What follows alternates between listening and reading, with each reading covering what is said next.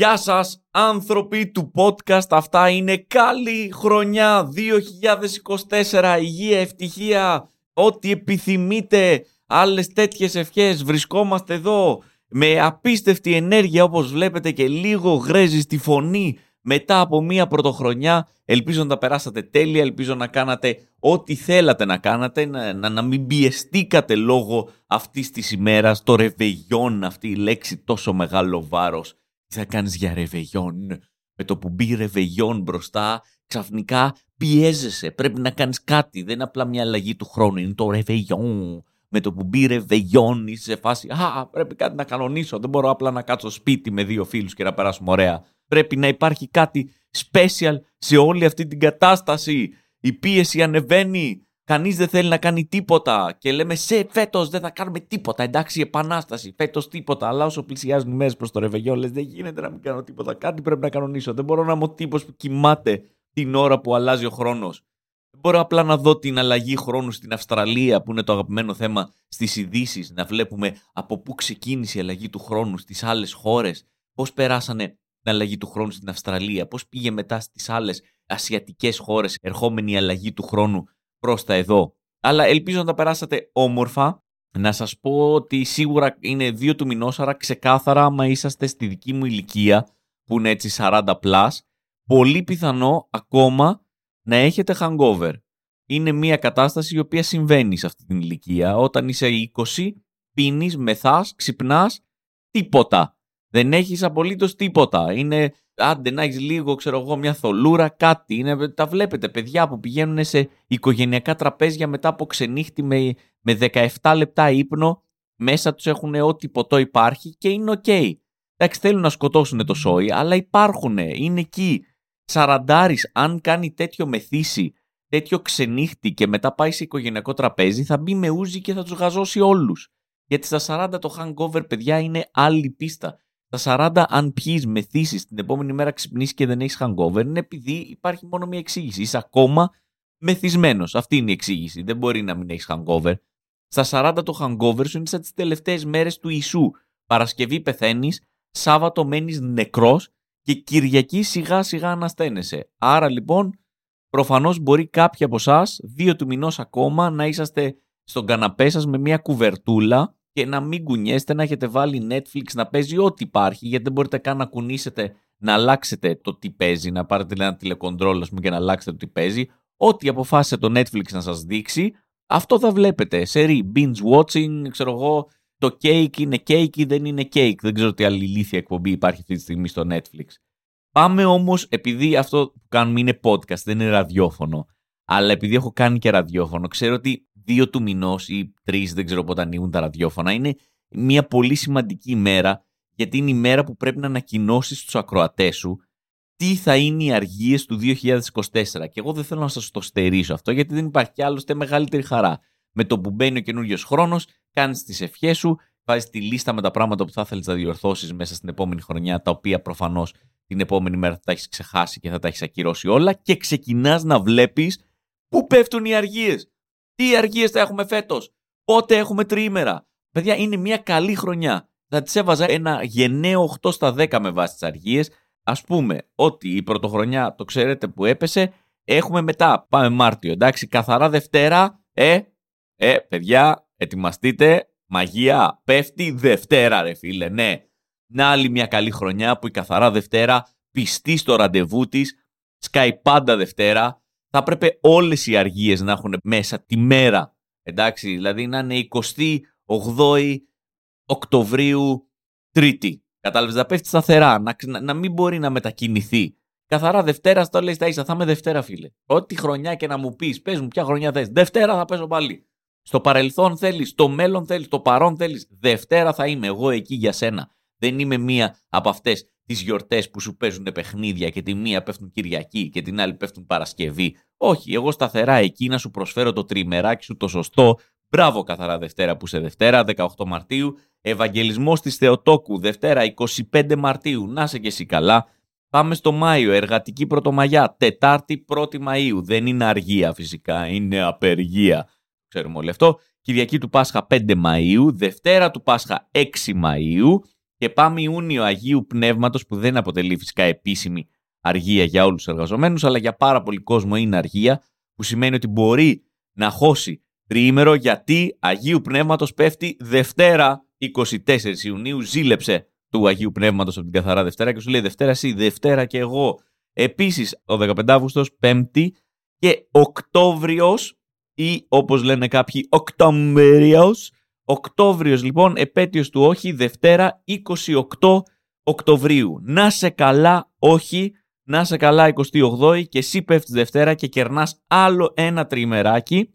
Χριστούγεννα Τετάρτη 25 Δεκεμβρίου και δεύτερη μέρα των Χριστουγέννων 5η 26 Δεκεμβρίου. Μαγεία. Έχουμε συνολικά τέσσερις ευκαιρίες για τριήμερα. Ο πιο πολλή κόσμος, έτσι το είπαμε, κάποια από αυτά δεν είναι για όλο τον κόσμο, αλλά ο πιο πολλή κόσμος έχει τέσσερις ευκαιρίες για τριήμερα, άρα θα πήξουμε στα άρθρα, τα δημοσιογραφικά, το απόδραση από την Αθήνα, 10 και 1 προορισμοί για κοντινές αποδράσεις, πού να πάτε, σε ποιο χωριό να πάτε, τα ξεχασμένα χωριά, τα κρυφά χωριά, ένα χωριό που μόλις ανακαλύφθηκε, η μαγεία του βουνού κρυμμένη μέσα σε ένα δάσος. Δεν ξέρω τι άλλο θα ανακαλύψουν αυτοί οι δημοσιογράφοι.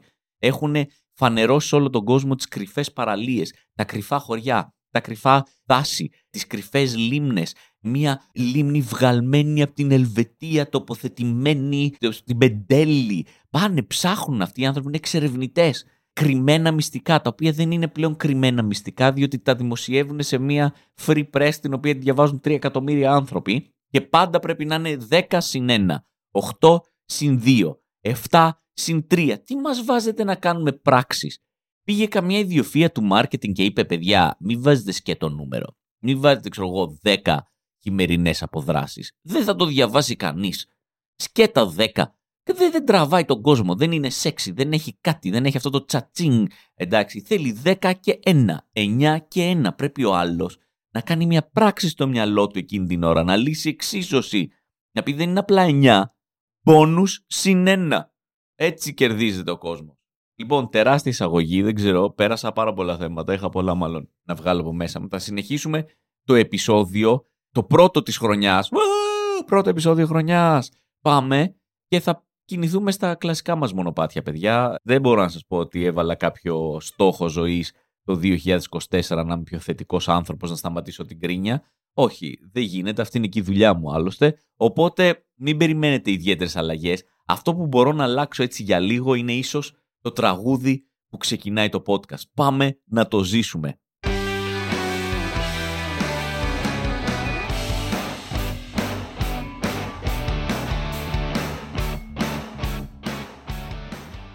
Αυτό ήτανε. Δεν ξέρω αν ήταν καλύτερο. OK, okay, θα το δούμε. Θα το κρίνει η ιστορία. Θέλω τώρα να σας πω μία ιστορία που έζησα το μεσοδιάστημα ανάμεσα σε Χριστούγεννα και Πρωτοχρονιά. Έζησα μία από αυτές τις πτήσεις που είχα καιρό να ζήσω τέτοιες πτήσεις. Μιλάμε για αυτές τις πτήσεις που σε κάνουν να αρχίζεις να πιστεύεις στο Θεό.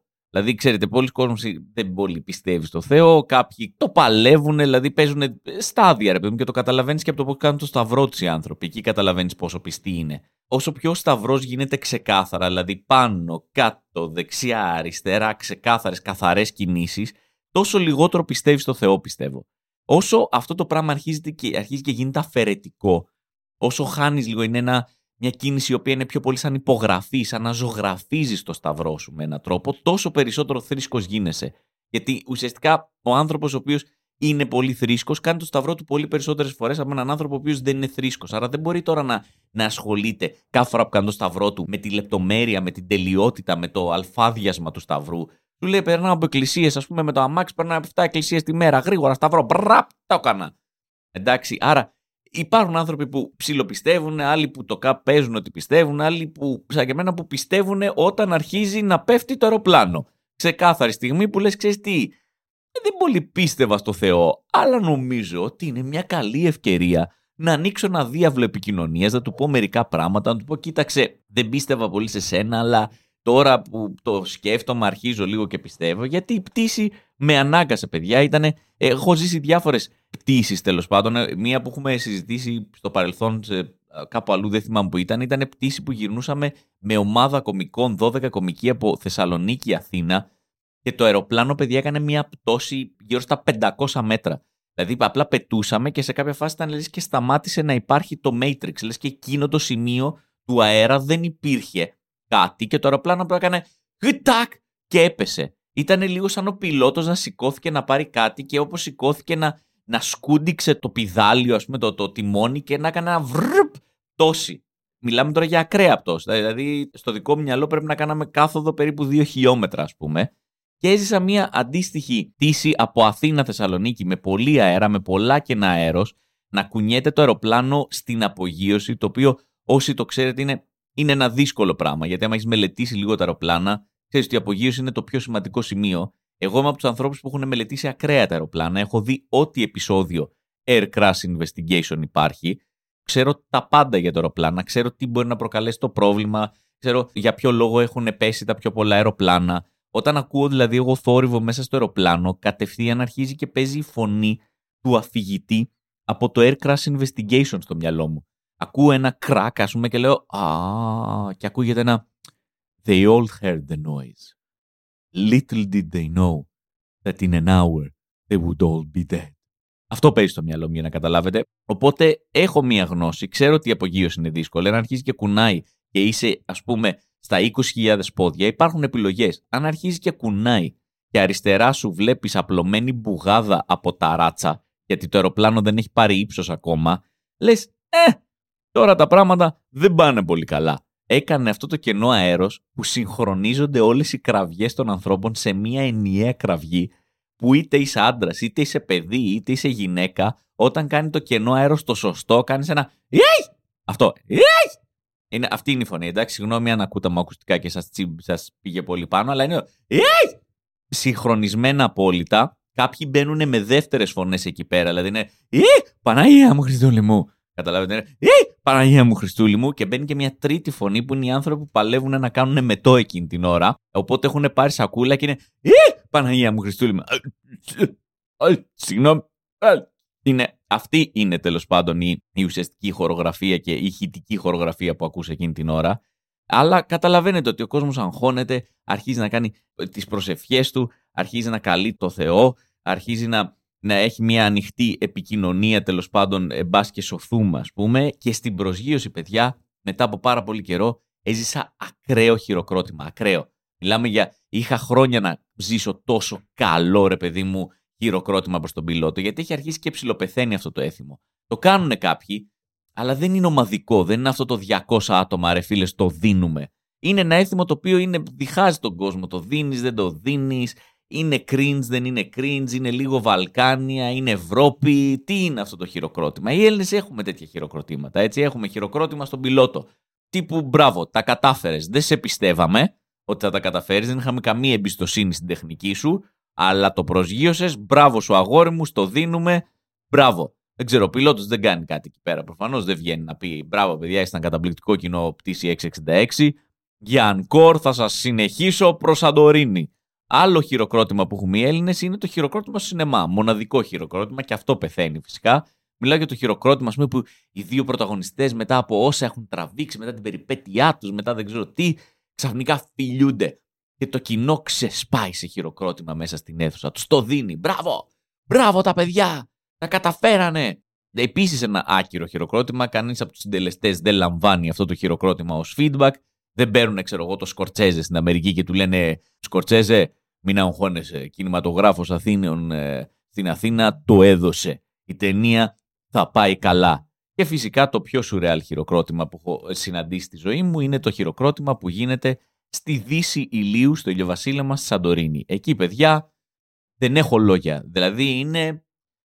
Δεν, δεν βγάζει κανένα νόημα αυτό το πράγμα. Κάθονται χιλιάδες άνθρωποι, κοιτάνε έναν ήλιο να βουτάει μέσα στη θάλασσα, φεύγει μέχρι και το τελευταίο χιλιοστό έτσι ήλιου από το φως του που βυθίζεται μέσα στη θάλασσα και παπ χειροκρότημα ξεσπάει ο κόσμος σε χειροκρότημα, δεν έχω ιδέα τι χειροκροτάμε εκεί, δεν, ξέρω πραγματικά τι φύση χειροκροτάμε. Χειροκροτάμε τη γη που έκανε άλλη μια περιστροφή γύρω από τον άξονά της. Δεν, δεν ξέρω τι γίνεται, αλήθεια. Δεν με πειράζει παρόλα αυτά. Όταν, όταν ο κόσμος οργανώνεται έτσι ομαδικά και δημιουργεί ένα χειροκρότημα. Εντάξει, δεν είναι τώρα να το σταματάμε αυτό, δεν είναι να το κράζουμε, δεν είναι να πούμε κάνουμε. Χειροκροτάνε τον πιλότο. Γιατί ηλίθιοι. Όχι, άστο ρε παιδί, μας τον άνθρωπο να εκφραστεί. Ε, νόμιζε ότι θα πεθάνει. Δεν πέθανε. Ο άνθρωπος το προσγείωσε, το προσγείωσε ωραία. Δεν μας ήρθε, ξέρω εγώ, η ρόδα μέσα στο στομάχι. Πήγε χαμηλά, το πήγε ομαλά. Άστο να το δώσει το χειροκρότημα. Τι σε πείραξε σένα. Δεν είναι ένα χειροκρότημα ήταν. Οπότε, ναι, χειροκροτήσαμε τον πιλότο, χειροκρότησα κι εγώ. Η διπλανή μου δεν χειροκρότησε. Εντάξει, να το πω αυτό. Όλος ο κόσμος χειροκροτούσε. Η διπλανή μου αποφάσισε να ευχαριστήσει το Χριστό για αυτή την κατάσταση. Και καλά κάνει, εκεί πιστεύει. Αυτή είναι η πίστη της ότι ο Χριστός ήταν αυτός που συντέλεσε στο να ζήσουμε. Βέβαια είναι λίγο παράξενο. Είναι. Δηλαδή αυτό το πράγμα στην Ελλάδα που, που για κάποιο λόγο, ας πούμε, γίνεται, σωζόμαστε από κάτι και η πρώτη ευχαριστία είναι προς τον Χριστό. Έρχεται ένας γιατρός να σου πει ότι έκανε μία από τις πιο δύσκολες επεμβάσεις που έχουν γίνει ποτέ και κατάφερε να σώσει τη ζωή ενός συγγενής σου και καπάκια είναι Αχ, Χριστούλη μου, σε ευχαριστώ. Ποιο. Ρε φίλε, εντάξει, ευχαρίστησε και τον Χριστό, αλλά είναι ο άλλος μπροστά σου. Έχει δώσει πόνο 8 ώρες με μία ομάδα 6 ανθρώπων μέσα στο χειρουργείο, παλεύουν. Δηλαδή δεν θες εκείνη την ώρα να εμφανιστεί ο Χριστός από το πλάι και να είναι κάπως. Κυρία Μαρία, ναι, να είστε καλά, αλλά πρώτα το, το γιατρό. Εδώ ο άνθρωπος, αυτός το δούλεψε. Εκείνος το πόνεσε, σχεδίασε την εγχείρηση, μελέτησε τι πρέπει να κάνει. Αφήστε με τώρα με ένα λίγο απ' έξω. Ε, προσγειώθηκε ο άλλος, προσγειώθηκε το αεροπλάνο. Ευχαριστώ Χριστό. Τι έκανε ο Χριστός, τι είδε τη φάση πάνω από τη Λάρισα που κουνιόμαστε και είπε κάτσα να το πιάσω εγώ με τα χέρια μου εδώ πέρα να το κατεβάσω γιατί τη βλέπω την κυρία Μαρία μέσα, έχει αγχωθεί ας πούμε και δεν εμπιστεύεται και τον πιλότο, έχει έρθει η ώρα ας πούμε να πάρω την κατάσταση στα χέρια μου και να, να, να, να το προσγειώσω τέλος πάντων. Οπότε το δώσαμε το χειροκρότημα στον πιλότο και ζήσαμε και φτάσαμε ε, στην ε, Θεσσαλονίκη ασφαλής, οπότε όλα καλά παιδιά.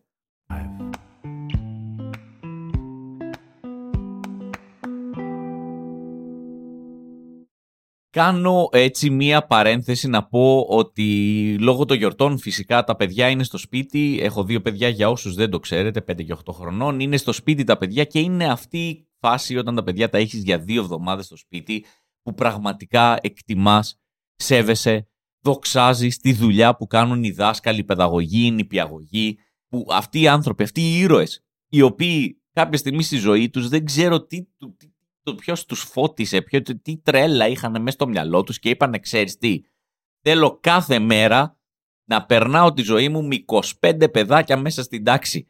Δηλαδή, μπράβο τους, δεν θα μπορούσα να το κάνω με τίποτα. Έχω αυτή τη στιγμή τα παιδιά μου δύο εβδομάδες στο σπίτι και ζορίζομαι αφάνταστα. Και αυτό δίνω το credit σε αυτούς τους ανθρώπους. Παλιά έλεγα και πολλοί κόσμοι το έλεγε, ας πούμε, ότι α, τι ζωάρα, δάσκαλος. Δουλεύεις δύο εβδομάδες διακοπές τα Χριστούγεννα, δύο εβδομάδες διακοπές το Πάσχα, το κολλάς και ένα τρίμηνο διακοπών το καλοκαίρι. Α, παιδιά, τα αξίζουν όλα. Αξίζουν βαρέα ένσημα, αξίζουν ακόμα περισσότερες διακοπές. Αξίζουν να παίρνουν σύνταξη στα 30, να μετράει κάθε χρόνος που δουλεύουν διπλώ. Γιατί αυτοί οι άνθρωποι κάνουν μια δουλειά η οποία είναι απερίγραπτα δύσκολη. Αποφασίζουν να περάσουν τη μέρα τους όχι με ένα ή δύο ή τρία παιδιά που έχουμε κάποιοι, ας πούμε, και λέμε πω πω ζορίζομαι, με 25 παιδιά οι νηπιαγωγοί δεν περνάνε το χρόνο τους καν με παιδιά. Όταν αυτά τα πλάσματα είναι τριών, τεσσάρων, πέντε, δεν είναι παιδιά, είναι ζώα. Δεν ξέρουν ακόμα να συμπεριφέρονται, δεν έχουν ακόμα να πτύξει έτσι μια, ένα πολιτισμό, ένα βασικό σύστημα κανόνων το οποίο προσπαθούμε να τους περάσουμε. Μπαίνουν μέσα. Με αυτό συναναστρέφονται κάθε μέρα οι νηπιαγωγοί. Δεν συναναστρέφονται με ένα παιδί το οποίο είναι εντάξει, ξέρω ότι πρέπει να κάτσω εδώ, ξέρω ότι πρέπει να φάω εκεί, ξέρω ότι δεν πρέπει να χτυπάω, ξέρω ότι δεν πρέπει να φτύνω, δηλαδή ξέρω πώς να πηγαίνω στην τουαλέτα μόνος μου. Όχι. Παίρνουν ένα κάτι που είναι 2, 3, 4 και είναι. Κάτσε κάτω. Αυτό. Η νηπιαγωγή δεν είναι εκπαιδευτική, παιδιά. Είναι βοσκή. Πρακτικά βοσκή είναι. Έχουν ένα κοπάδι με 25 μαϊμούδες και κάθε μέρα παλεύουν να κοντρολάρουν το κοπάδι τους. Αλήθεια το πιστεύω, θα έπρεπε να τους δίνουν μαγκούρα και σκύλο. Όχι βοηθούς που τους δίνουν, που έχει κάθε νηπιαγωγός και ρογάλει μια βοηθό. Τι να κάνει βοηθός; Δώσε μια μαγκούρα εκεί και ένα σκυλί καλό εκπαιδευμένο να μπορέσει να κοντρολάρει το κοπάδι της, να φεύγουν έξω για διάλειμμα και να το σκυλί να τους πηγαίνει από το πλάι. Να φεύγει παιδί μόνο του, ας πούμε, από αυτά τα παιδιά που τρελαίνονται και αρχίζουν και τρέχουν μόνα τους εκτός κοπαδιού και να είναι δασκάλα. Μαξ! Πάνω του! Και να τρέχει ο Μαξ να τον πιάνει από το σβέρκο και να το γυρνάει πίσω το παιδί. Οπότε ένα μεγάλο ευχαριστώ σε αυτούς τους ανθρώπους. Καταλαβαίνουμε πόσο δύσκολη είναι η δουλειά σας. Εγώ κάνω διάφορες δραστηριότητες αυτές τις μέρες με τις κόρες μου. Μία βασική δραστηριότητα που γενικά γίνεται με τα παιδιά είναι ότι βγαίνουμε έξω και τα παιδιά για κάποιο λόγο αρχίζουν να μαζεύουν ό,τι βρίσκουν. Όταν λέω ό,τι βρίσκουν, για όσους δεν έχετε παιδιά, να εξηγήσω ότι εννοώ οτιδήποτε από ένα καπάκι μπουκαλιού που βρήκανε στο δρόμο μέχρι κάποιο πεσμένο κλαδί που τους αρέσει. Έτσι απλά. Τα βλέπουν, τους αρέσουν, θέλουν να το μαζέψουν. Αυτό έχει δύο κομμάτια που είναι απίστευτα κουραστικά. Το πρώτο είναι ότι έρχονται και στο δείχνουν. Και στο δείχνουν με τεράστιο ενθουσιασμό. Δηλαδή, μπαμπά, κοίτα αυτό το φύλλο. Είναι απίστευτο αυτό το φύλλο. Έχουν μια μαγεία για την ανακάλυψη, μια μαγεία για το. Γιατί όντως είναι, είναι πέντε χρονών το παιδί. Αυτό το φύλλο που βλέπει μπορεί να είναι, ξέρω εγώ, το εξικοστό φύλλο που έχει δει στη ζωή του. Εσύ είσαι 40 χρονών. Έχεις δει εκατομμύρια φύλλα. Τα φύλλα πλέον δεν σου κάνουν εντύπωση. Και εσύ πρέπει όμως να κάνεις match την ενέργεια του παιδιού σου, το level ενθουσιασμού του. Σου λέει, κοίτα ένα φύλλο! Δεν μπορείς να 'σαι, ναι, εντάξει, OK, okay, έλα, ένα φύλλο, ναι, τέλειο, ναι, πάρ το από εδώ. Εντάξει, OK, okay, τι έγινε, ένα φύλλο. Τι μου το δείχνεις, να πούμε έτσι. Όχι. Πρέπει να 'σαι πω, πω, πω. Τι φύλλο είναι αυτό που βρήκες; Πόσο μεγάλο είναι; Τι χρωματισμοί είναι αυτοί πάνω; Τι, τι, τι, τι, μόνο εσύ έχεις βρει τέτοιο φύλλο. Και άντε, OK, okay, το δίνεις. Δίνεις τέτοιο level ενθουσιασμού τέλος πάντων δίνεις αυτό το level ενθουσιασμού, λες και το παιδί σου δεν σου δείχνει, ξέρω εγώ, μια πευκοβελώνα, σου δείχνει κάποιο μαργαριτάρι, κάποιο ακατέργαστο διαμάντι που τυχαίνει να βρήκε.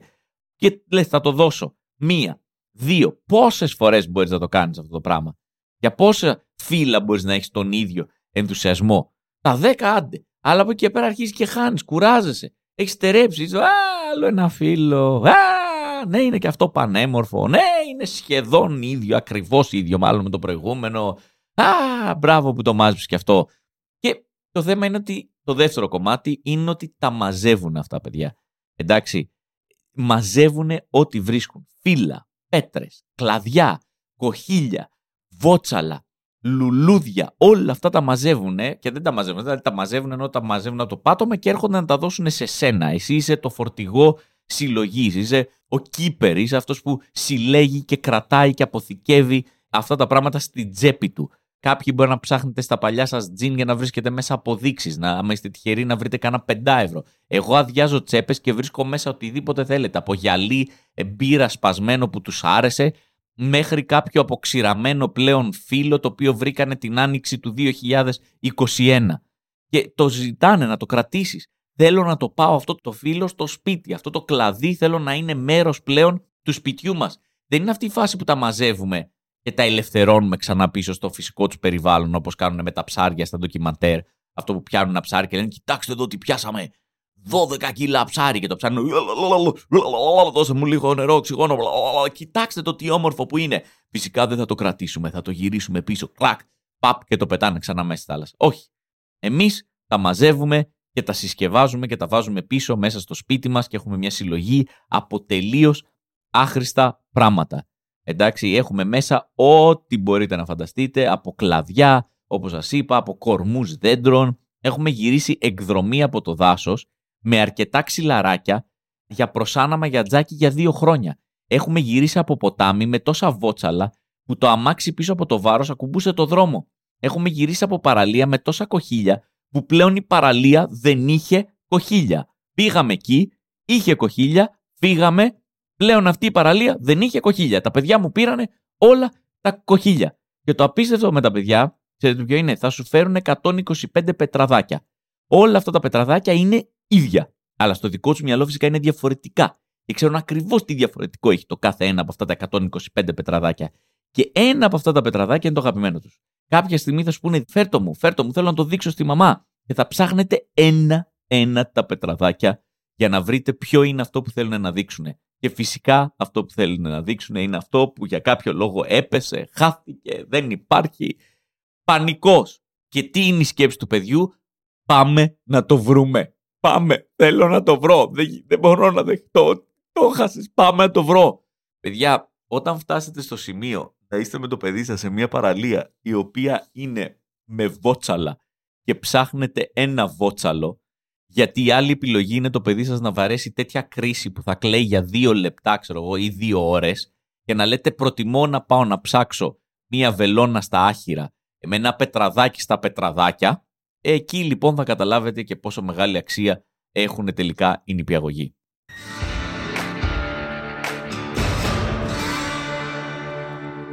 Κλείνοντας το σημερινό podcast και μιας και μιλάμε έτσι για πρωτοχρονιάτικα πράγματα, για στόχους που βάζει ο καθένας για τη νέα χρονιά, αυτούς τους στόχους τέλος πάντων, τις ελπίδες σας, μην τους λέμε στόχους, ελπίδες. Θα έπρεπε να λέγονται απλά ελπίδες. Ελπίζω ότι φέτος θα καταφέρω να κάνω αυτό. Δεν είναι στόχος, ε, γιατί πιο πολύ τα παρατάμε τέλος πάντων, αλλά κάποιοι μπράβο που το κάνετε. Εγώ προσπαθώ να κάνω μία προσπάθεια. Πανέμορφη πρόταση αυτή που μόλις έφτιαξα. Προσπαθώ να κάνω μία προσπάθεια, αλλά να σου πω κάτι στέκει απόλυτα. Γιατί πριν κάνεις την προσπάθεια, πρέπει να προσπαθήσεις να κάνεις την προσπάθεια. Είναι, είναι κατά το προσπα... προσπαθώ να πείσω τον εαυτό μου, καταλάβατε. Δηλαδή, δεν έχω ακόμα φτάσει στο σημείο που θα κάνω αυτό που πρέπει να κάνω. Είμαι ακόμα στο πριν στάδιο που προσπαθώ να ξεκινήσω αυτό που θέλω να κάνω σαν προσπάθεια. Αυτό που προσπαθώ λοιπόν να προσπαθήσω είναι να τρώω λίγο καλύτερα, να φτιάχνω πιο υγιεινά φαγητά. Αλλά μέσα στην αναζήτησή μου για συνταγές και σχετικά τέτοια πράγματα, έχω καταλάβει ότι όποιος άνθρωπος παρασκευάζει φαγητό, είτε είναι εστιατόριο, είτε είναι επιχείρηση που φτιάχνει κάποιο προϊόν, είτε είναι ένας TikToker, ένας blogger, ένας ε, food, ε, δεν ξέρω τι που σου παρουσιάζει μια συνταγή, συνεχώς βρίσκονται αυτοί οι άνθρωποι σε ένα catch 22. Δηλαδή, από τη μία, θέλουν να σου δώσουν μια υγιεινή επιλογή, γιατί πουλάει αυτό τώρα. Εντάξει, άμα βάλεις clickbait τύπου the healthy, bla bla bla, the nutritious, bla bla bla, δεν ξέρω τι. Ο άλλος λέει ναι, αυτό θέλω. Θέλω κάτι υγιεινό. Healthy and tasty. Και λες, μα ναι, εδώ είμαστε. Και healthy και tasty.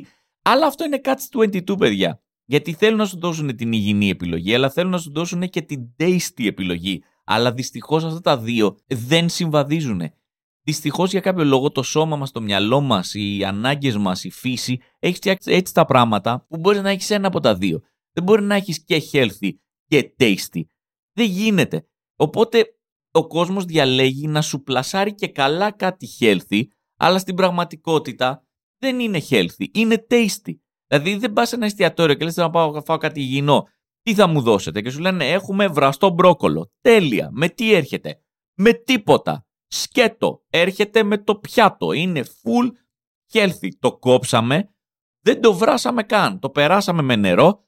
Φάτε το. Αυτό είναι healthy. Δεν θα του βάλουμε ούτε αλάτι, ούτε λάδι, ούτε λεμόνι, ούτε ξέρω εγώ flakes από bacon, ούτε οριμασμένη παρμεζάνα, δεν ξέρω τι άλλο βάζουν. Δεν θα το μαρινάρουμε με λίπος από κρέας για να γίνει πιο tasty. Όχι φίλε, αυτό ήταν, στο δώσαμε. Πας ας πούμε τι θα φάει μια σαλάτα κοινόα. Τι έχει μέσα η σαλάτα έξω από κοινόα. Τίποτα. Μόνο κοινόα. Healthy δεν θέλατε; Υγεία δεν θέλατε; Πάρε κοινόα. Δεν σου δώσω καν κουτάλι θα σου δώσω ένα καλαμάκι να τη ρουφήξεις την κοινόα από τη μύτη, να φας full υγεία και ενέργεια χωρίς τίποτα που να, να σου δώσει γεύση και να σου χαλάσει έτσι την υγεία. Οπότε το κλασικό παράδειγμα πούμε, που δίνω είναι πάντα οι σαλάτες. Μετά από κάποια ηλικία αρχίζεις και παραγγέλνεις σαλάτες και ξεγελάς τον εαυτό σου ότι τρως σαλάτα για να φας κάτι υγιεινό. Δεν τρώμε σαλάτα για να φάμε κάτι υγιεινό, παιδιά. Τρώμε σαλάτα γιατί η σαλάτα έχει μέσα κάτι που δεν είναι υγιεινό. Κάτι που δεν είναι σαλάτα, που δεν ανήκει στην κατηγορία λαχανικό. Δεν τρώμε χωριάτικη επειδή έχει μέσα ντομάτα και αγκούρι, τρώμε χωριάτικη επειδή πάνω έχουμε βάλει τέσσερα τετραγωνικά φέτα. Αυτή είναι η ανάγκη μας, εντάξει. Όταν τελειώσει η φέτα, τελειώνει και η χωριάτικη. Τι να κάνουμε, άμα έχουν μείνει έξι ντομάτες, πέντε αγκούρια και τέσσερα κρεμμύδια μόνα τους, ε, αυτά δεν θα φαγωθούν. Με τι θα φαγωθούν αυτά; Τα αφήνουμε αυτά και αρχίζουμε και κάνουμε παπάρα στο λάδι. Ρουφάμε και το λάδι, τέλος. Έμειναν ό,τι έμειναν, έμειναν. Το ίδιο, ρώσικη. Δεν την τρώμε γιατί έχει μέσα λαχανικά, την τρώμε γιατί έχει μέσα μαγιονέζα. Σαλάτα μαρούλι μπέικον, σαλάτα μαρούλι μπέικον για 7 δευτερόλεπτα. Σκάει στο τραπέζι, όλοι πάνε μπέικον, μπέικον, μπέικον, μπέικον, μπέικον, μπέικον, μπέικον, μπέικον, μπέικον. Τέλος το μπέικον. Τι έμεινε, μαρούλι. Ποιος θα το φάει το μαρούλι, κανείς δεν θα το φάει το μαρούλι. Για το μπέικον πήραμε τη σαλάτα. Κάποιοι που νομίζουν ότι τρώνε σαλάτες για τα λαχανικά, λέει εσύ, θα πάρω μια Caesars για τα λαχανικά. Ναι, ρε φίλε, εννοείται. Και εγώ θα πάρω μια πορτοκαλόπιτα για τη βιταμίνη C. Είμαστε με τα καλά μας τώρα, ξεγελιόμαστε. Τίποτε υγιεινό δεν θα πουλούσε αν δεν είχε μέσα κάτι ανθυγιεινό, παιδιά. Βρείτε μου ένα πράγμα που σας αρέσει και είναι full υγιεινό. Μπορείτε; Δεν μπορείτε. Ή μπορείτε. Δεν ξέρω, μπορεί και να μπορείτε, αλλά δεν μπορείτε να μου το πείτε τώρα, γιατί δεν είμαστε εδώ πέρα για να μπορέσετε να μου το πείτε. Οπότε, άμα θέλετε, μπορείτε να μου το στείλετε. Στείλτε μου κάτι που γουστάρετε να τρώτε και είναι φούλη υγιεινό και θα πάρω εγώ αυτό το πράγμα και θα σας το καταρρύψω γιατί σίγουρα έχει μέσα κάτι που δεν είναι υγιεινό. Αλλά τέλος πάντων εκεί που θέλω να καταλήξω είναι το παλεύω, βλέπω συνταγές και κάποιες φορές παίρνω κουράγιο, με ξεγελάνε, φίλε. Ακόμα πέφτω στην παγίδα τους, με ξεγελάνε και λέω βρήκα επιτέλους κάτι το οποίο είναι υγιεινό. Βλέπω τύπο στο TikTok και ξεκινάει με το δεν είναι καθόλου δύσκολο να φας τα λαχανικά σου όταν είναι σαν αυτά τα υγιεινά κολοκυθο sticks και λέω νάτος ρε, ο Μεσσίας. Ήρθε ο άνθρωπος, ήρθε ο γαστρονομικός μας ήρωας, αυτός που θα μας δώσει και γεύση αλλά θα μας δώσει και υγεία που βγάζει ανάγκη. Δεν είναι δύσκολο να φας τα λαχανικά σου αν είναι σαν αυτά τα υγιεινά κολοκυθοστίξ. Έχει βάλει κολοκυθάκι, έχει βάλει υγεία, έχει βάλει και στίξ που όλοι ξέρουμε ότι σε στίξ τα πάντα είναι πιο νόστιμα. Αυτός είναι ο άνθρωπός μας. Δίδαξέ μας, Μάστερ, πώς θα καταφέρουμε να φτιάξουμε αυτά τα υγιεινά κολοκυθοστίξ; Και ξεκινάει, λοιπόν, τρίβεται κολοκυθάκια. Είσαι Θεός. Έχω ήδη νιώσει υγεία. Αυτή τη στιγμή, με το που τρίβω μέσα από τα δάχτυλά μου όπως τρίβω, νιώθω την αναζωογόνηση των λαχανικών. Τα στραγγίζετε. Ναι, φίλε, θα τα στραγγίξω κιόλας. Μπράβο σου. Εδώ τα έχω στραγγισμένα. Θα βγάλω και το περιττό νερό έτσι και θα το πιω και αυτό το νερό γιατί και αυτό υγιεινό είναι. Υγεία και βιταμίνες. Και παιδιά, μετά τι κάνει ο Θεός, λέει. Ρίξτε τα σε ένα μπολ μαζί με τσένταρ, αυγά, βούτυρο, κομματάκια μπέικον και τηγανίστε τα. Εντάξει ρε φίλε, οκ. Έτσι μπορούμε κι εμείς. Τι να σου πω τώρα. Μήπως να βάλω δίπλα και μια μπριζόλα, δύο-τρεις μπάλες παγωτό, να πιω και δύο-τρεις κοκακόλες. Προφανώς δεν είναι δύσκολο να φας λαχανικά άμα είναι έτσι σαν αυτά τα κολοκυθο sticks. Εννοείται ότι οτιδήποτε τηγανίσεις θα γίνει πανέμορφο. Θα μου λέτε, δεν είναι καθόλου δύσκολο να φας μπρόκολο. Ναι, άμα το κάνεις deep fry το μπρόκολο και απ' έξω του έχεις βάλει περιτύλιγμα με bacon, εννοείται ότι δεν είναι δύσκολο, ρε φίλε. Πήγες και με ξεγέλασες. Νόμιζα ότι θα τρώγαμε κάτι υγιεινό και εσύ πήγες εκεί και μου πέταξες στην αρχή ένα κολοκυθάκι και μετά μου πέταξες 700 ανθυγινά πράγματα πάνω. Με ξεγέλασες. Τώρα σου λένε δεν είναι καθόλου δύσκολο να φας φρούτα αν το φρούτο είναι σαν αυτό το υγιεινό μήλο. Καθαρίστε το, πλύντε το και βάλτε το στο στόμα από ένα γουρουνόπουλο. Μμμ, φάτε το γουρουνόπουλο τώρα. Και άμα σας μείνει χώρος στο τέλος και δεν έχετε πεθάνει από κάποιο έμφραγμα, φάτε και το μήλο. Έτσι δουλειά δεν γίνεται, παιδιά. OK; Okay.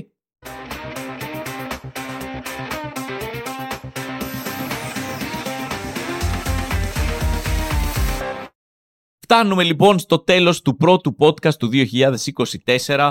Για το τέλος απλά ήθελα να αφήσω λίγο χώρο έτσι για να ευχαριστήσω ιδιαίτερα τους ανθρώπους οι οποίοι ήρθαν στις 25 Δεκεμβρίου, ανήμερα τα Χριστούγεννα, που ήρθαν στο Christmas Theater και παρακολουθήσαν την παράσταση στα Μπετά. 3.500 άνθρωποι αποφασίσατε να περάσετε το βράδυ των Χριστουγέννων μαζί μου, το οποίο ήταν εξαιρετικά τιμητικό για εμένα. Το ότι διαλέξατε από όλες τις επιλογές σας να έρθετε εκεί είναι ιδιαίτερα τιμητικό γιατί υπάρχει και μια μεγάλη μερίδα του κοινού μου οι οποίοι είναι άνθρωποι 30, 35, 40, 45 χρονών. Οι άνθρωποι αυτοί οι οποίοι εκείνη την ώρα ξέρω ότι έχουν μετανιώσει για αυτό που κάνανε.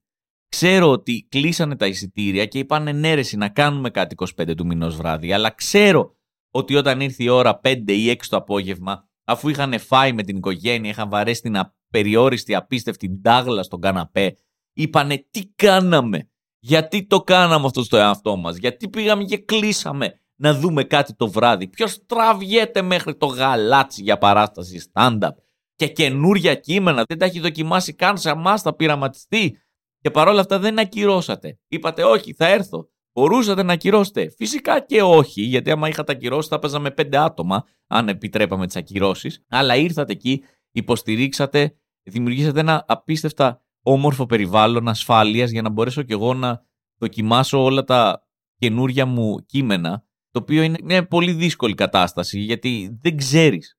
Εντάξει, στο stand-up μπορεί εσύ να σκέφτεσαι πράγματα, μπορεί να γράφεις πράγματα, μπορεί να να λες αυτό είναι αστείο. Αλλά η αλήθεια είναι ότι δεν το ξέρεις αυτό το πράγμα αν είναι αστείο. Θα μάθεις αν είναι αστείο μόνο όταν το πεις μπροστά σε κόσμο. Μόνο όταν το πεις μπροστά σε 50, 100, οτιδήποτε άτομα, αυτοί εσείς είσαστε που θα αποφασίσετε αν κάτι είναι αστείο ή όχι. Αν σας αρέσει ή όχι και τότε εμείς θα πάρουμε τις ανάλογες αποφάσεις. Θα πάρουμε μια χαρά, αν θα ακούσουμε το γέλιο για κάτι που φτιάξαμε, που είπαμε εδώ, πιστεύω θα γελάσει ο κόσμος και όντως γελνάει ο κόσμος, ή αν θα πάρουμε μια μικροαπόρριψη, μια απογοήτευση, μια πόρε φίλε, αυτό στο δικό μου μυαλό ήταν πάρα πολύ αστείο.